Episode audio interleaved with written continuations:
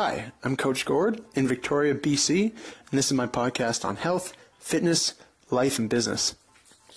Today's episode is on stress and some of the things that I'm going through and, and dealing with right now, and hopefully it offers you uh, a few tips that maybe you can take away and figure out how to how to deal with some of the, the stresses and things that are going on in your life as well. Um, so right now I've got many things going on. And with so many things happening and so many new things happening that I'm having to do um, research for and do a lot of learning and having to do a lot more reading on topics that I don't really know a ton about, it's taking away from my my regular day to day stuff. So from um, from my coaching and from my online training um, and from my own training as well, as I'm not not doing as much in the gym as I would as I would like to. So my normal, the things that kind of typically make up me as as a big part is is my coaching and taking care of my clients. Um, but I've had to shift from spending energy on that to spending energy on this other thing that's also like really hopefully going to be a huge positive in my life and in my future and it's what I'm having to sink a lot of my mental energy into. Um, now, I don't know if anybody else is like a coach or a teacher or someone who, um, you know, helps nurture people, but that takes a ton of mental energy. And it's uh, really difficult for me to, to not spend energy on that. Um, so, and I think there's only so much energy that we can, we can possibly have.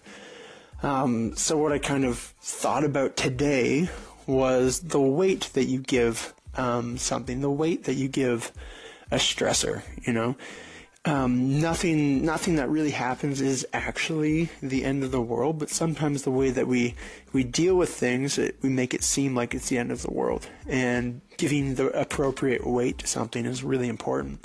So when I was talking with um, somebody today at how how important this next uh, acquisition is for me, and getting all the right advice, and I'm spending tons of time trying to not make it perfect, but just to figure out if I'm making any mistakes or not.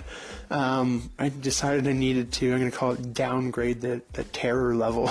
um, we don't need to be operating at red, but maybe somewhere in in the yellow to green for this. It's not pressing. It's not imminent. There is a there is a time factor to it, so there is some pressure, but it doesn't need to wear on me, and it doesn't need to wear on my mental state, and it doesn't need to take away from my uh, ability to be a good coach for the people that I have. So that's what I kind of decided today is I'm going to downgrade the the mental terror terror alert for myself, um, and I do find that helpful. I find that um, quite a helpful tool, even just having decided that for myself over the last like three hours. So this is kind of like current, these are like really fresh thoughts um, for me, but I'm able to like calm down a little bit and move on to my next task. And instead of spending a bunch of mental energy on something that I don't have a ton of control over right now, I'm able to move on to the next thing because it's not occupying so much space in my mind. Um, and then the second thing is creating the environment around you so that you don't have to stress out about certain things. Um, I was talking about eating eating disorder um, with with one of my friends today, and kind of just relating to each other in in different ways, um, and discussing what sort of things is it do we need to build the environment around us or do we need to fix what's wrong with us first? And it's kind of a little bit of both. And it's interesting where um, the coaching world meets the meets the self help world in that it's it's all sort of the same thing.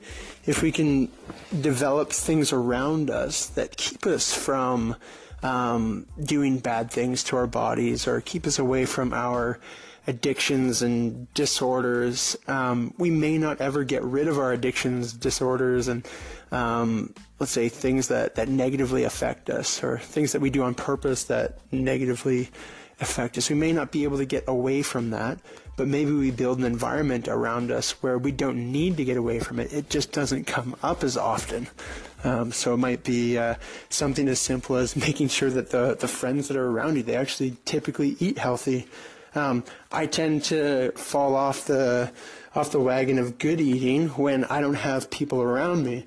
So maybe my solution is then to be around people more often who energize me after work. Maybe my option is not to go home um, by myself and spend four or five hours at home alone doing nothing maybe I need to actually. While I was at home sick, I I, I whittled a, a cane for almost an entire day, and that kept me busy and kept my kept my hands moving, so that I didn't feel like I needed to reach out and and eat something.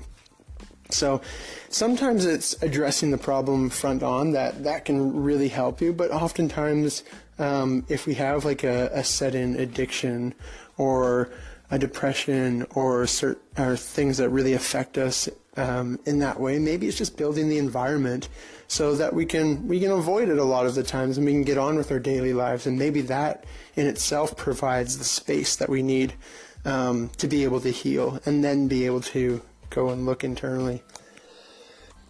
Uh, anyway, but I think that's um, one of the best ways to be able to deal with the things that are going on with us is to find out that we actually um, have problems by asking other people about them.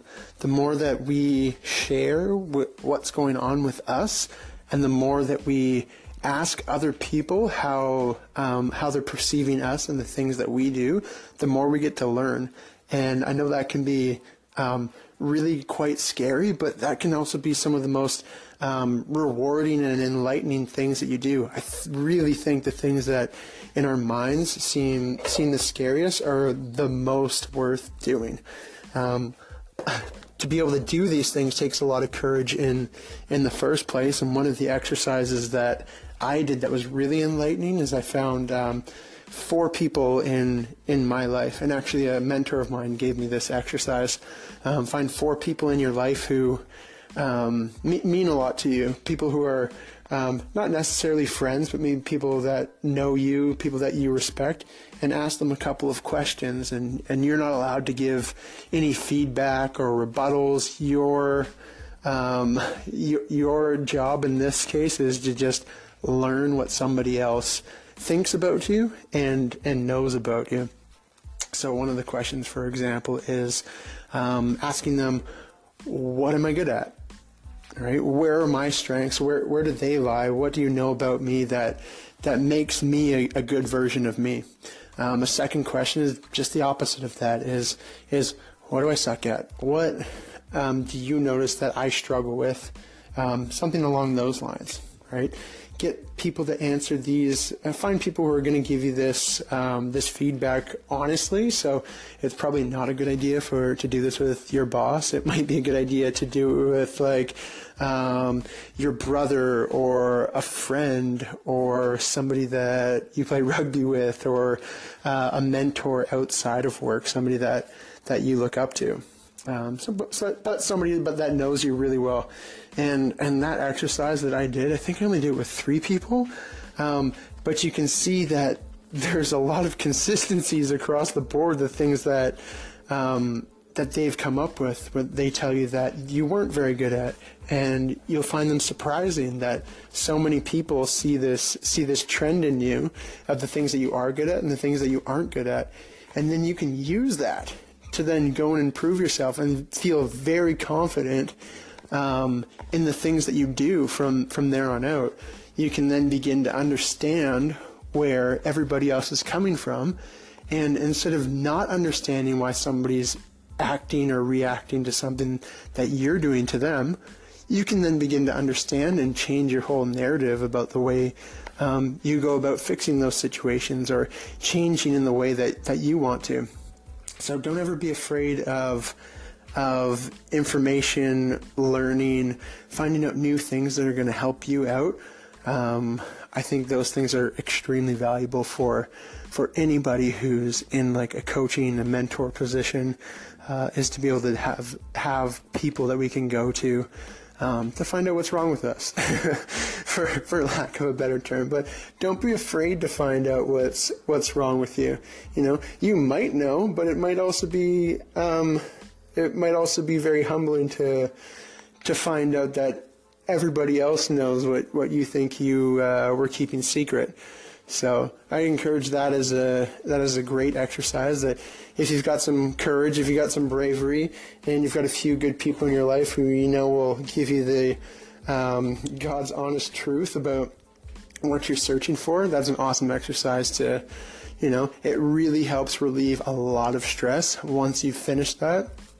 It can improve a lot of your relationships. It can improve the the way that you talk to people, how you talk to people, um, and it'll definitely give you like another tool in the tool bag where you can then work on all of your relationships with with any any sort of person, whether it be your boss, a coworker, um, somebody underneath you at your job, or just your spouse. You know, the way that you communicate to people is is so important, and if you can bring awareness to the way that you communicate, I think it can really help um, reduce the stress in our lives and be able to reduce the, the terror alert that I was talking about earlier.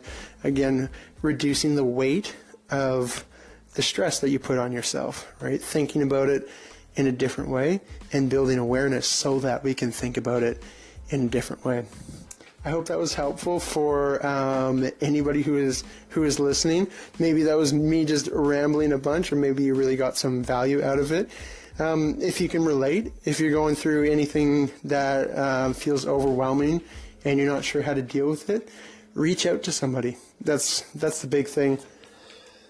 That's the big thing that I want to I want to really get across is that in reaching out to other people and connecting with other people, you're going to be able to help yourself.